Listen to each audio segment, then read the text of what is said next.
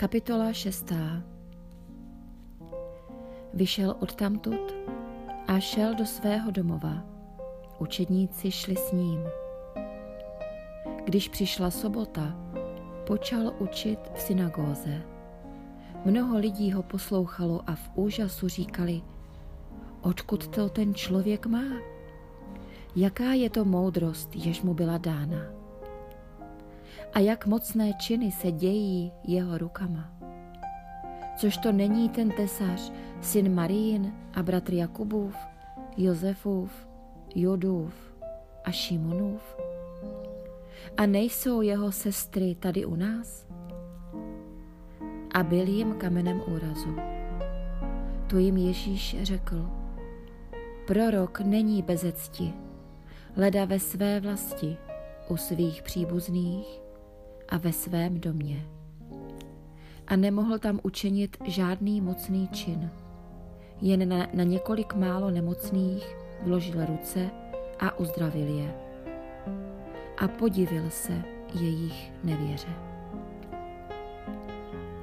Obcházel pak okolní vesnice a učil.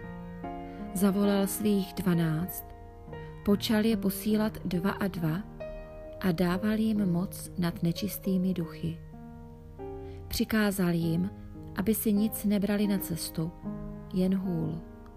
Ani chleba, ani mošnu, ani peníze do opasku. Aby šli jen v sandálech a nebrali si dvoje šaty. A řekl jim, když přijdete někam do domu, tam zůstávejte, dokud z těch míst neodejdete. A které místo vás nepřijme, a kde vás nebudou chtít slyšet.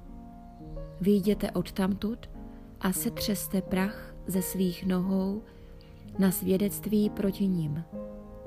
I vyšli a volali k pokání. Vymítali mnoho zlých duchů, potírali olejem mnoho nemocných a uzdravovali je. Uslyšel o tom král Herodes, neboť jméno Ježíšovo se stalo známým. Říkalo se, Jan Křtitel vstal z mrtvých a proto v něm působí mocné síly. Jiní říkali, je to Eliáš. A zase jiní, je to prorok, jeden z proroků. Když to Herodes uslyšel a řekl, to vstal Jan, kterého jsem dal stít. Tento Herodes totiž dal Jana zatknout a vsadit v poutech do žaláře, protože si vzal za ženu Herodiadu, manželku svého bratra Filipa. A Jan mu vytýkal, není dovoleno, abys měl manželku svého bratra. Herodias byla plná zloby proti Janovi. Ráda by ho zbavila života, ale nemohla. Herodes se totiž Jana bál, neboť věděl, že je to muž spravedlivý a svatý a chránil ho.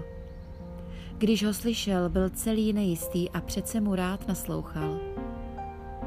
Vhodná chvíle nastala, když Herodes o svých narozeninách uspořádal hostinu pro své dvořany, důstojníky a významné lidi z Galileje. Tu vystoupila dcera té Herodiady, tančila a zalíbila se Herodovi i těm, kdo s ním hodovali. Král řekl dívce – požádej mě, oč chceš, a já ti to dám. Zavázal se jí přísahou, dám ti, co si budeš přát, až do polovice svého království. Ona vyšla a zeptala se matky, oč mám požádat?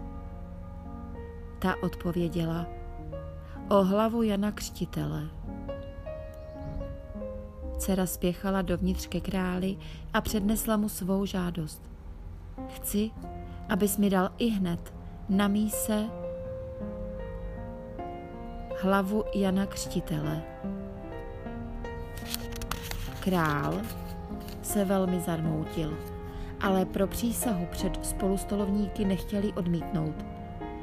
Proto poslal Kata s příkazem přinést Janovu hlavu.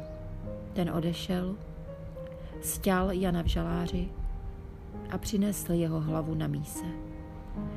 Dali ji dívce a dívka ji dala své matce. Když to uslyšeli Janovi učedníci, přišli, odnesli jeho tělo a uložili je do hrobu.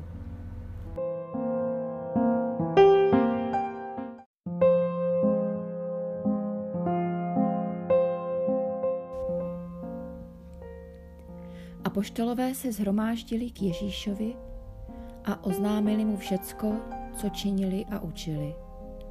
Řekl jim, pojďte sami stranou na pusté místo a trochu si odpočiňte. Stále totiž přicházelo a odcházelo mnoho lidí a neměli ani čas se najíst. Odjeli tedy lodí na pusté místo, aby byli sami. Mnozí spatřili, jak odjíždějí a poznali je. Pěšky se tam ze všech měst zběhly a byli tam před nimi. Když Ježíš vystoupil, uviděl velký zástup a bylo mu jich líto, protože byli jako ovce bez pastýře.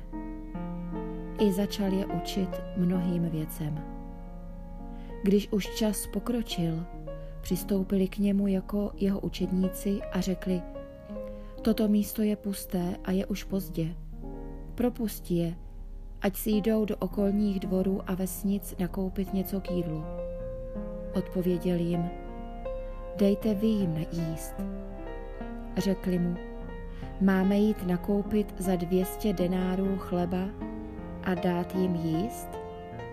Zeptal se jich, kolik chlebu máte, jděte se podívat. Když to zjistili, řekli pět a dvě ryby. Přikázal jim, aby všecky rozsadili po skupinách na zelený trávník. Rozložili se tam oddíl za oddílem stokrát po padesáti. Potom vzal Ježíš těch pět chlebů a dvě ryby, vzhlédl k nebi, vzdal díky, lámal chleby a dával učedníkům, aby je lidu předkládali. Také ty dvě ryby rozdělil všem a jedli všichni a nasytili se. A ještě sebrali dvanáct plných košů nalámaných chlebů i ryb. Těch, kteří jedli chleby, bylo pět tisíc mužů. Hned na to přiměl Ježíš své učedníky, aby vstoupili na loď a jeli napřed na druhý břeh k Becajdě, než on propustí zástup. Rozloučil se s nimi a šel nahoru, aby se modlil. A když nastal večer, byla loď daleko na moři a on jediný na zemi. Spatřil je zmožené veslováním, neboť vítr vál proti ním. Tu k ním před svítáním kráčel po moři a chtěl jít dál kolem nich. Když ho uviděli kráčet po moři, vykřikli v domění, že je to přízrak. Všichni ho totiž viděli a vyděsili se. On však na ně hned promluvil. Schopte se, já jsem to, nebojte se. Vstoupil k ním na loď a vítr se utišil. I byli celý ohromení úžasem. Nepochopili totiž, jak to bylo s chleby, neboť jejich mysl nebyla vnímavá. Když se dostali na druhý břeh, přistáli u Genezaretu. Jakmile vystoupili z lodi, hned lidé Ježíše poznali. Zběhali celou tu krajinu a začali nosit na nosítkách nemocné na každé místo, o kterém slyšeli, že tam právě je. A kamkoliv vcházel do vesnic, měst i dvorců, kladli nemocné na tržiště a prosili ho, aby se směli dotknout byť jen třásně jeho roucha. A kdo se ho dotkli, byli uzdraveni.